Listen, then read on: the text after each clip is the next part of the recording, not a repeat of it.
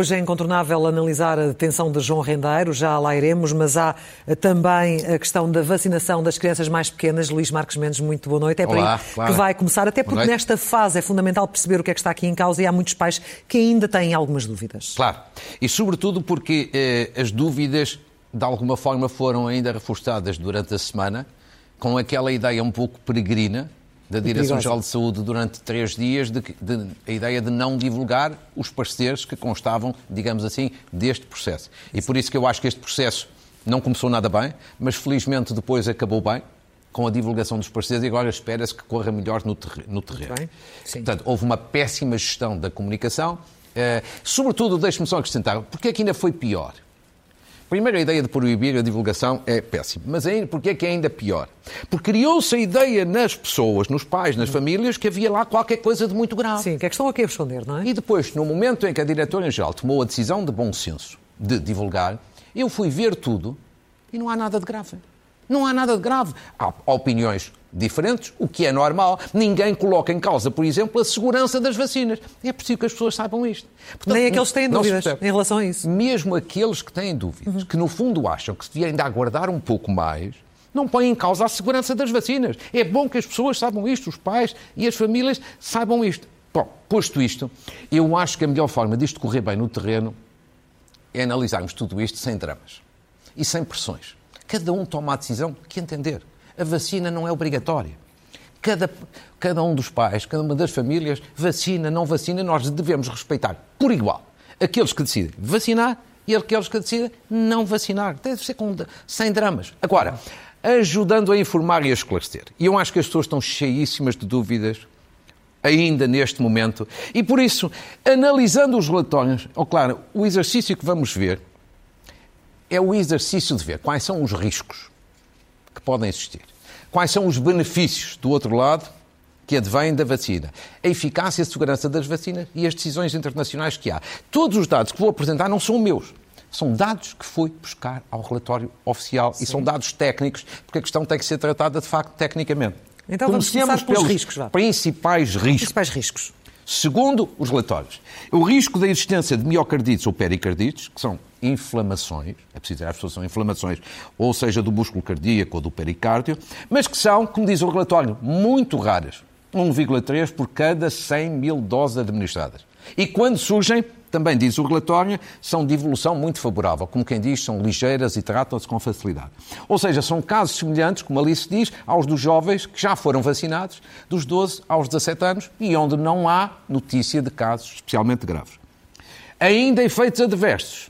Dor e rubor no braço, claro, no, no, onde, no braço onde é administrada a vacina, portanto, aquela espécie de vermelhão que pode acontecer, e também para além destes efeitos locais, efeitos gerais, como cansaço e dor de cabeça. Ou seja, sintomas e riscos semelhantes aos das vacinas noutras faixas etárias. Certo.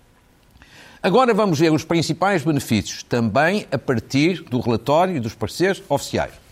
Redução da probabilidade de infecção.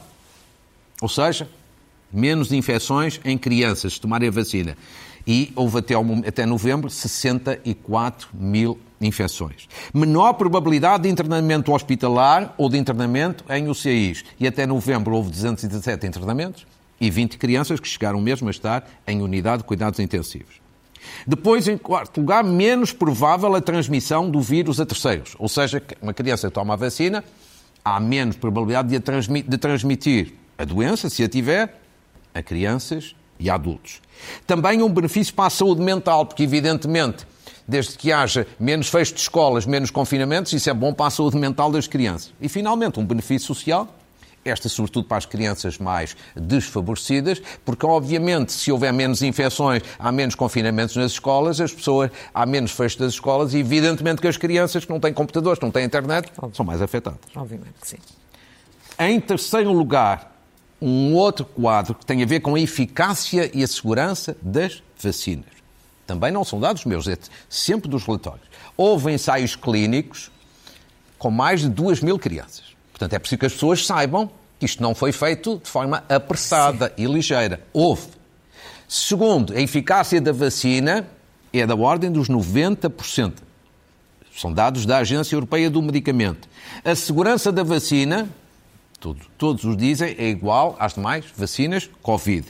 Ou seja, uh, ninguém de resto, além de mais, colocou isto em causa nos seus pareceres. E a ser tomado, os tomarem, tomam uma dose chamada pediátrica, que é um terço dos adultos, porque, por exemplo, os de 12 aos 17 anos tomaram uma dose igual aos adultos. Aqui será uma dose bastante mais pequena. Mais pequena, sim. E, finalmente, há aqui um conjunto de decisões internacionais que ajudaram a Portugal ir na mesma direção. Por um lado, o Centro Europeu de Prevenção e Controlo de Doenças, que recomenda esta vacinação, a Agência Europeia do Medicamento, que aprovou a vacina, a Organização Mundial de Saúde. Na União Europeia já há pelo menos cinco países que já decidiram, e é natural que haja outros, porque a decisão eh, europeia é recente, a Áustria, Grécia, Croácia, Espanha e Letónia, e fora da União Europeia os três países que já começaram há mais tempo, Estados Unidos, o Canadá e Israel. Ou seja, a minha preocupação ao apresentar estes dados é ajudar a esclarecer, ajudar a informar, a partir dos dados que estão nos relatórios. E eu acrescentava ainda só mais o seguinte, se me permite. Acho que ao longo destes dias não era mal que os especialistas da Comissão Técnica de Vacinação, estão lá excelentes especialistas, e pessoas que ainda por cima comunicam bem, viessem publicamente explicar estas vantagens, os eventuais riscos, ainda mais do que isto. Eles têm ainda mais credibilidade, evidentemente, que a minha, que não sou especialista. Porquê? Porque analisando tudo aquilo, eu acho que está ali informação que, descodificada para as pessoas, ajudará a retirar a carga de ansiedade e de angústia que existe claro. em muitas famílias. Foi aquilo que eu tentei aqui fazer. Ajudará certamente a, a, tomar uma decisão em consciência com informação. Bom, nesta área ainda temos um aumento da testagem que bateu uh, um recorde na, na passada claro. sexta-feira. Vamos falar de testagem, que é uma coisa que eu não tenho falado com alguns números muito impressionantes, mas antes disso deixe-me só dizer, hoje é também um dia histórico. 2 milhões de doses de vacinas administradas. Dissemos há pouco, O sim. reforço de doses. O reforço. E, portanto, é parabéns uh, ao Coronel Penha Gonçalves e parabéns à Direção-Geral de Saúde. Agora, quanto à testagem, vamos aqui ver alguns dados que são em grande medida fornecidos, ou são dados do INSA, o Instituto Nacional de Saúde Pública, que também está de parabéns, e a Task Force da Testagem, porque, vejamos bem, nós falamos do sucesso na vacinação, mas também estamos a ter um enorme sucesso na testagem. Vejamos, Número total de testes até hoje, 22,6 milhões desde o início da pandemia. O maior dia, como ali está, foi anteontem.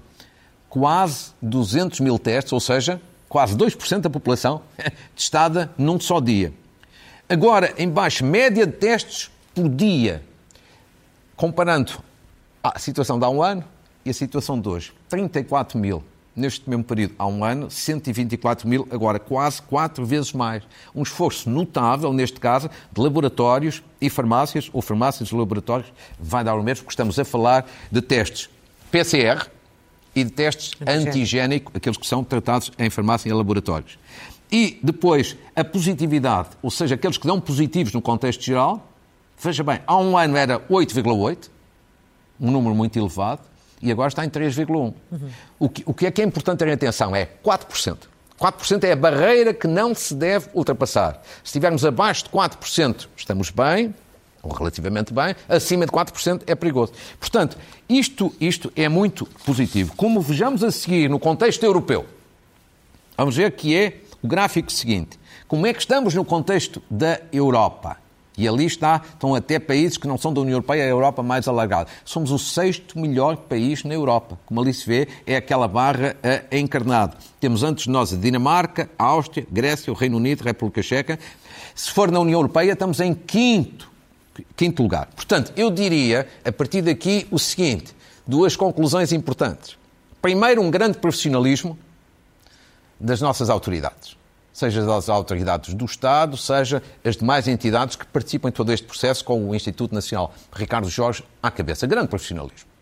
Mas, ao mesmo tempo, também uma grande adesão das pessoas que aderiram à vacinação, mas também perceberam nos últimos meses que a testagem é um instrumento importante de prevenção. E porquê é que eu acho mas também ajuda a justificar muitos dos números que temos tido nos últimos tempos. Claro, Hoje ouvíamos isso em reportagem. Com certeza. E mais ainda, porque eu acho que, porque é que acho que é importante falar disto neste momento? Porque estamos próximo do Natal. Exatamente. E no Natal, se as pessoas puderem recorrer o mais possível a testes, mesmo que sejam autotestes, aqueles que se fazem em casa, é um instrumento fundamental para passar o Natal com muito maior segurança. Fica aqui também essa chamada de atenção. Já agora, último dado de que as pessoas também perguntam como é que estamos em matéria de pandemia. Estamos sensivelmente como estávamos na semana passada. Ou seja, o número de casos tem vindo a aumentar. Mas como ali se vê, em matéria de internamentos, internamentos mais graves em unidade de cuidados intensivos e óbitos, a situação continua a ser muitíssimo melhor do que era no mesmo período do ano passado. Do ano passado. Ou seja, o ano passado é a coluna encarnado, este ano é a coluna esta data, branco, a coluna sim. branca, e, portanto, temos quatro vezes menos internados do que há um ano, quatro vezes menos internados em UCIs do que há um ano e cinco vezes menos óbitos, óbitos. Do, que há um, do que há um ano. E, portanto, obviamente, temos que manter toda a cautela, todo o cuidado, toda a disciplina, mas não há necessidade de exagerar. De exageros. Bom, falamos do, do assunto uh, que marca este fim de semana, Sim. com a detenção de João Rendeiro, um trabalho conjunto da polícia portuguesa com a polícia sul-africana e não só. Sim. Uh, e aquela imagem tão forte de um homem acabado de acordar no seu quarto, ainda de pijama Sim. e com a barba por fazer. Digamos que eu queria então começar por aí, por aí, por essa imagem. É muito forte essa imagem, de facto. É muito forte, mas eu, eu, é, é a única parte em que eu tenho uma censura aqui a fazer. Sim. Não sei quem divulgou essa imagem, essa fotografia. Não sei se foi a Polícia Judiciária, não faço ideia se foram as autoridades sul-africanas, não sei. Mas acho que não, quem, quem fez esta divulgação não o devia ter feito. Já várias vezes aqui disse e volto a repetir, acho que João Rendeiro, em todo este processo, se comportou como um patife completo.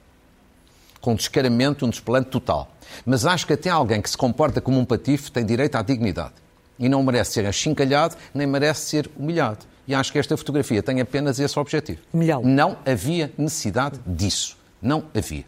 Posto isto, não faço ideia quem fez, mas acho que quem fez não devia ter feito. Agora, deixe-me ir aos aspectos positivos.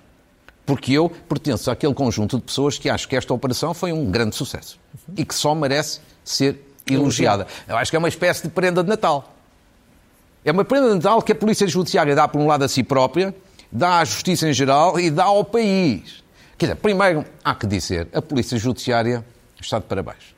Está de parabéns, porque acho que foi competente em tudo. Competente a planear, competente a executar, competente no resultado final, que foi um sucesso em curto espaço de tempo. E sem fugas de informação. E sem fugas de informação. Exatamente. Diz muito bem. Sem fugas de informação. Isto não é muito português, não é habitual, mas é notável.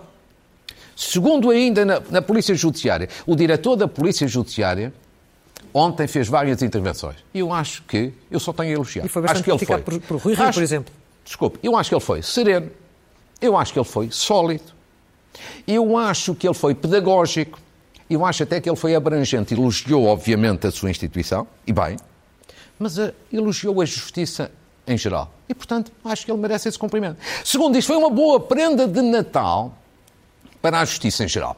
A justiça em geral não tinha saído bem na fotografia quando foi a fuga.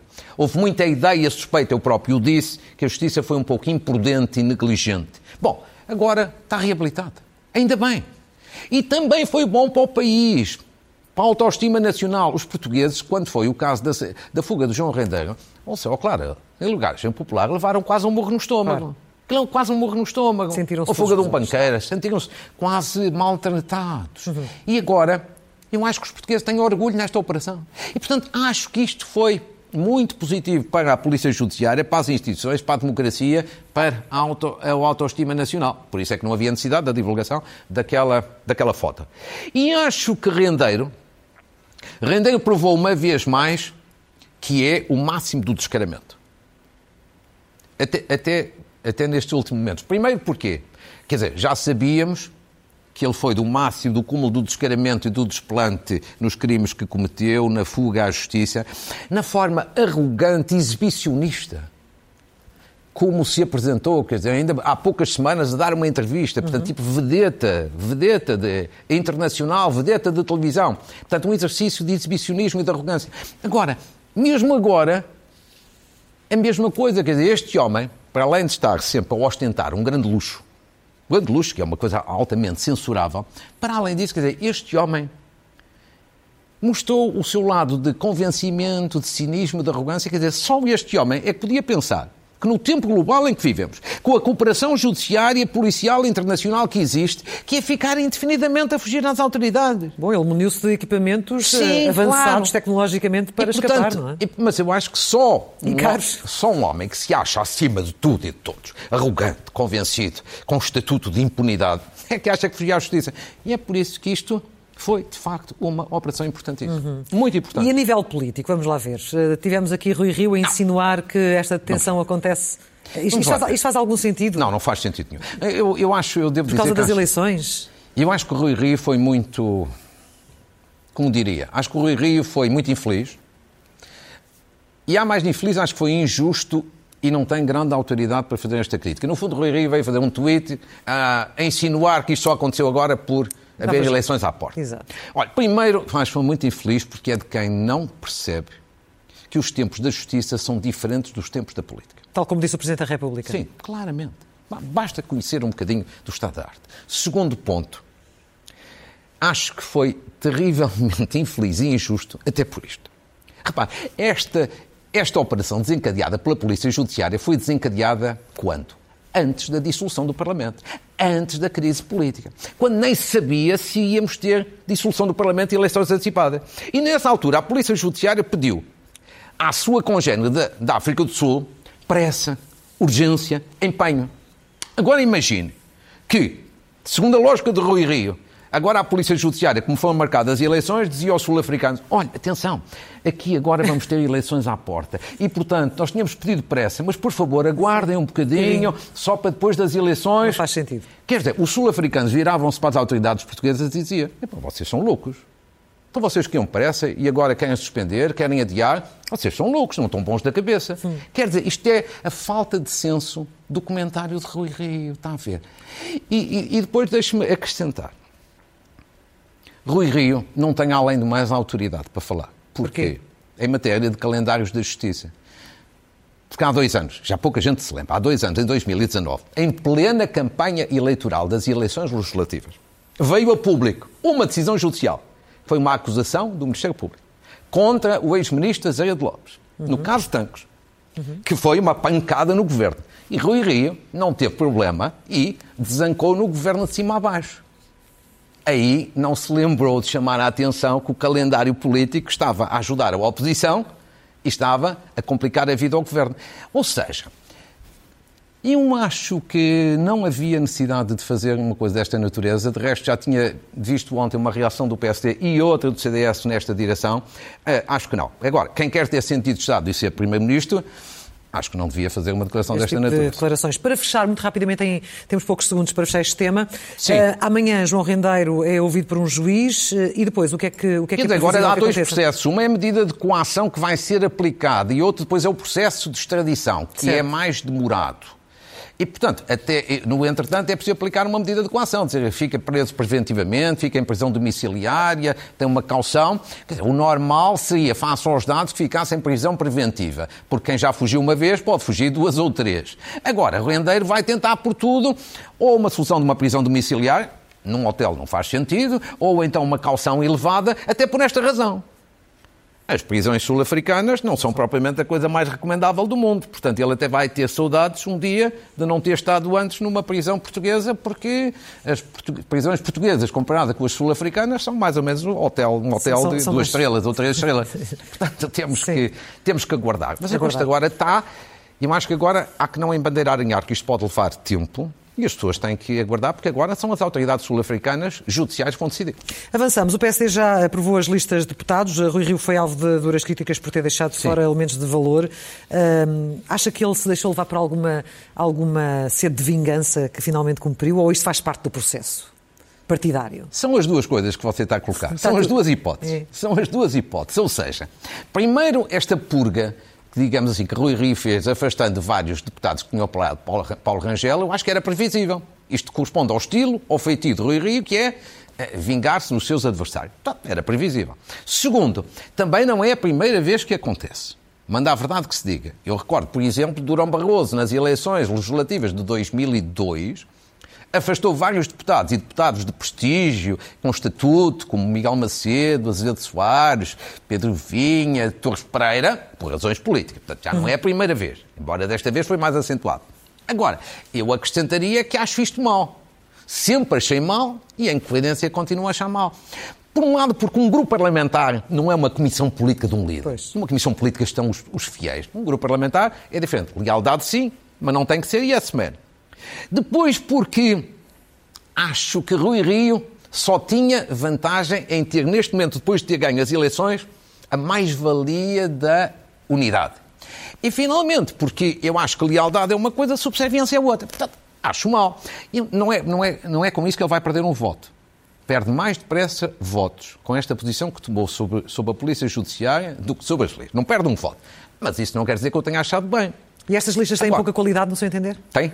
Pouca qualidade, no seu entender? Quer dizer, acho que as listas, em geral, deviam ter mais qualidade, as do PSD e outras, e estas também podiam ter mais qualidade. Eu reconheço que há nomes que vêm de trás que se mostraram bons deputados. Por exemplo, André Coelho Lima, por exemplo, Ricardo Batista Leite, foram deputados que se mostraram capazes, competentes. Uhum. Eu acho que há algumas melhorias. Paulo Mota Pinto, Joaquim Miranda Sarmento são duas conquistas boas para as listas. Agora, acho que é curto, devia haver mais, e acho que há uma exclusão que é inadmissível. Rui Rita cometeu aqui um erro enorme. Então. Marcos Guedes Luís Marcos Guedes, uma pessoa que já foi tudo no PSD, líder parlamentar, ministro, secretário-geral, respeitado por toda a gente, um deputado excelente, podia ser presidente da Assembleia da República e é excluído. Ele que nem sequer se envolveu na guerra interna. Quer dizer, isto não faz sentido, é o problema da qualidade. Qualidade. De eleição para eleição na Assembleia da República, culpa de todos os partidos, baixa a qualidade dos deputados. Oh, claro, isto é que é o problema sério que o país tem que se confrontar, que é assim. Hoje em dia, sobretudo nos maiores partidos, as pessoas de qualidade não querem ser deputadas. Há umas que são excluídas, pronto, mas há outras que Só não têm querem. a perder quando vão para a política. Não querem ser. Portanto, olha-se para o lugar de deputado já não como currículo, mas sim como cadastro. Um cadastro. Parece um cadastro, um cadastro político. Isto é péssimo. Claro. Segundo, ninguém conhece, são, vamos eleger 230 deputados, ninguém conhece os candidatos, é ninguém é o, vota em deputados. O eterno debate. Está é? uma normalidade. E depois, ainda, os deputados podem ser ótimos, fazer bom trabalho, mas se não tiverem a confiança dos chefes, são corridos. Ou seja, não respondem perante os eleitores, mas perante os chefes partidários. E isto leva-me à seguinte ideia: nós devíamos mudar o sistema eleitoral. Por exemplo, ter ciclos uninominais. Um círculo, um deputado. Ou seja, cada um de nós poderia ter o seu deputado. O seu deputado.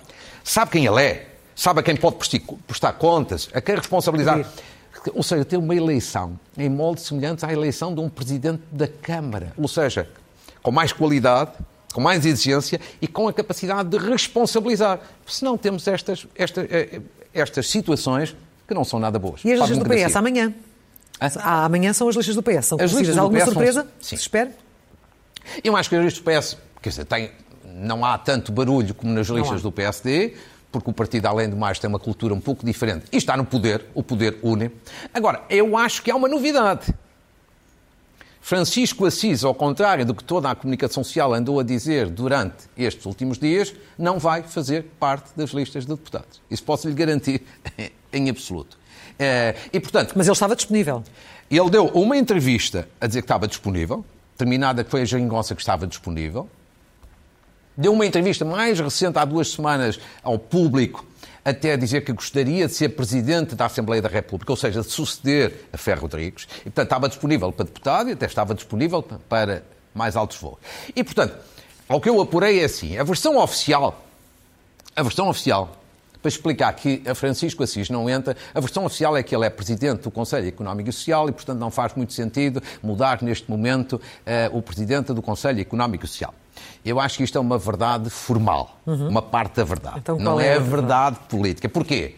Porque o Presidente do Conselho Económico e Social, além de mais cessa funções com o fim da legislatura, tem que ser eleito um outro. Hum. Portanto, esse não é argumento. Eu acho que a razão é mais política que formal. Quer dizer, Francisco Assis foi sempre contra a geringonça. Se ele entrasse nas listas, de alguma forma, é um bocadinho o reconhecimento de que a geringonça falhou, que agora até vamos buscar pessoas do outro lado. E se de hoje a amanhã houver é alguma oportunidade de ressuscitar a geringonça, às tantas não dá jeito de estar lá dentro alguém que é um adversário da geringonça. Em qualquer circunstância, devo dizer o seguinte. independentemente da leitura que se faça, acho que é uma perda para o Parlamento e uma perda para a democracia que pessoas como Francisco Assis ou como Marcos Guedes não estejam na Assembleia da República. Francisco Assis, gosta ou não se gosta das suas ideias, é uma pessoa competente, com qualidade, com credibilidade. Eu acho que o Parlamento e o Partido Socialista só ganhavam entre lá dentro. Finalmente, a Convenção da Iniciativa Liberal?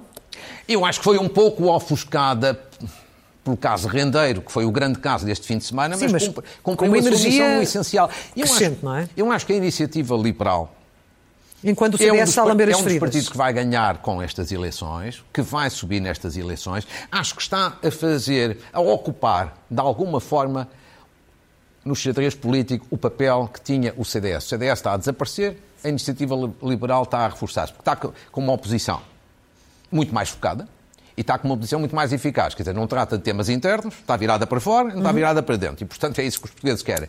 E está focada. Por exemplo, a iniciativa liberal pegou em dois temas que eu acho que são temas fundamentais do ponto de vista de campanha eleitoral, que é o declínio económico do país. Portugal não cresce, cresce pouco, cresce menos que os outros, e depois a ideia da competitividade fiscal.